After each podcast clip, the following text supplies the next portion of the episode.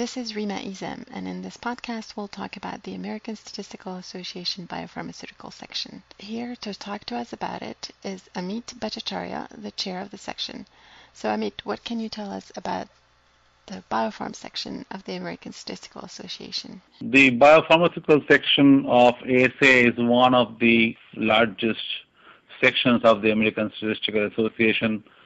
We have more than 2,000 members uh, working in the biopharmaceutical area, includes uh, industry, academia, different institutions, the government agencies, and so on, the device sections, and so on.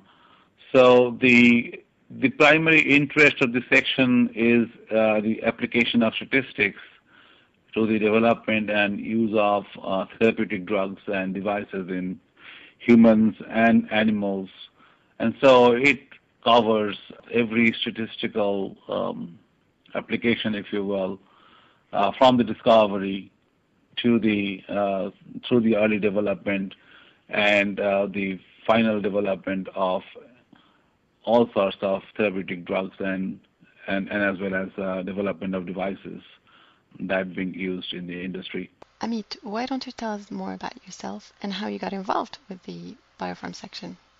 I am um, right now works in GlaxoSmithKline as a director of quantitative sciences, and I have worked in the preclinical area and uh, being involved in the clinical area for last few years.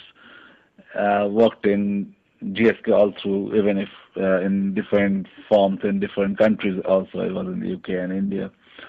And uh, my involvement with the biopharm section has been more than I think around 10 years now if not more. I served as one year as the ad hoc secretary and then uh, got elected to do the program chair role and the chair role. Uh, and in the middle, I have been also done the biopharm uh, report editor role. So, uh, using you know being part of these roles, I have seen different parts of or different activities of the biopharm section.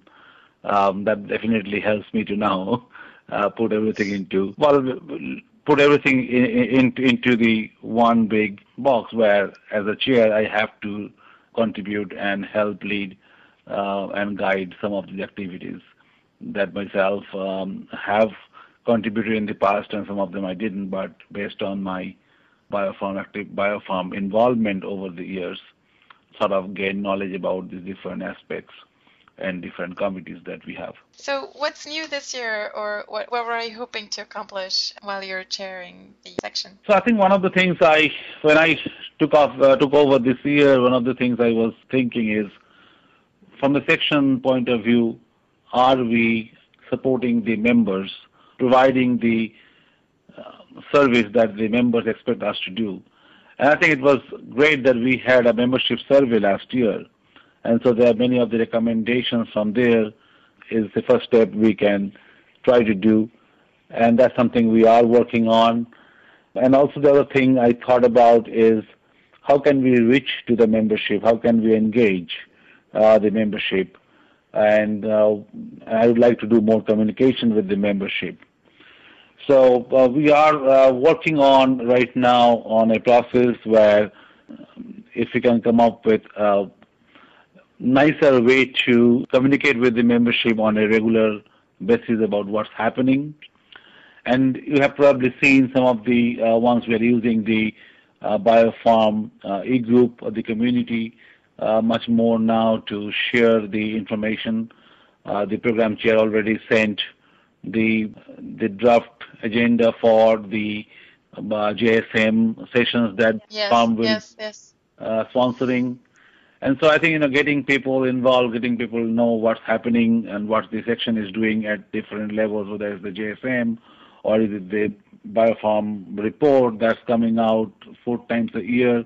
That I think will be improvement from the last last few years. We probably couldn't manage uh, four a year. We probably managed two or three, and hopefully we will do four. And so I think the, the the information exchange, I would like to get it much more to the members the members really know what's happening in the sections.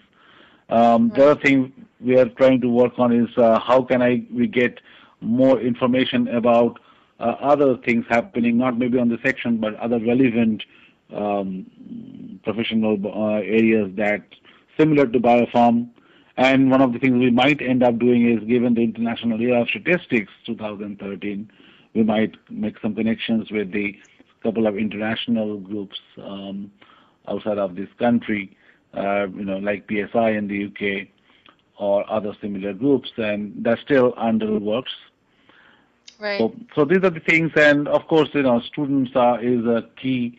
Uh, Biopharm has been quite active in um, getting students aware of the biopharmaceutical research, and uh, we have been doing the students uh, paper award in the past, and still now through other institutions other professional bodies, we are trying to get uh, more involvement of the students through awards and through increase of the awareness and so on.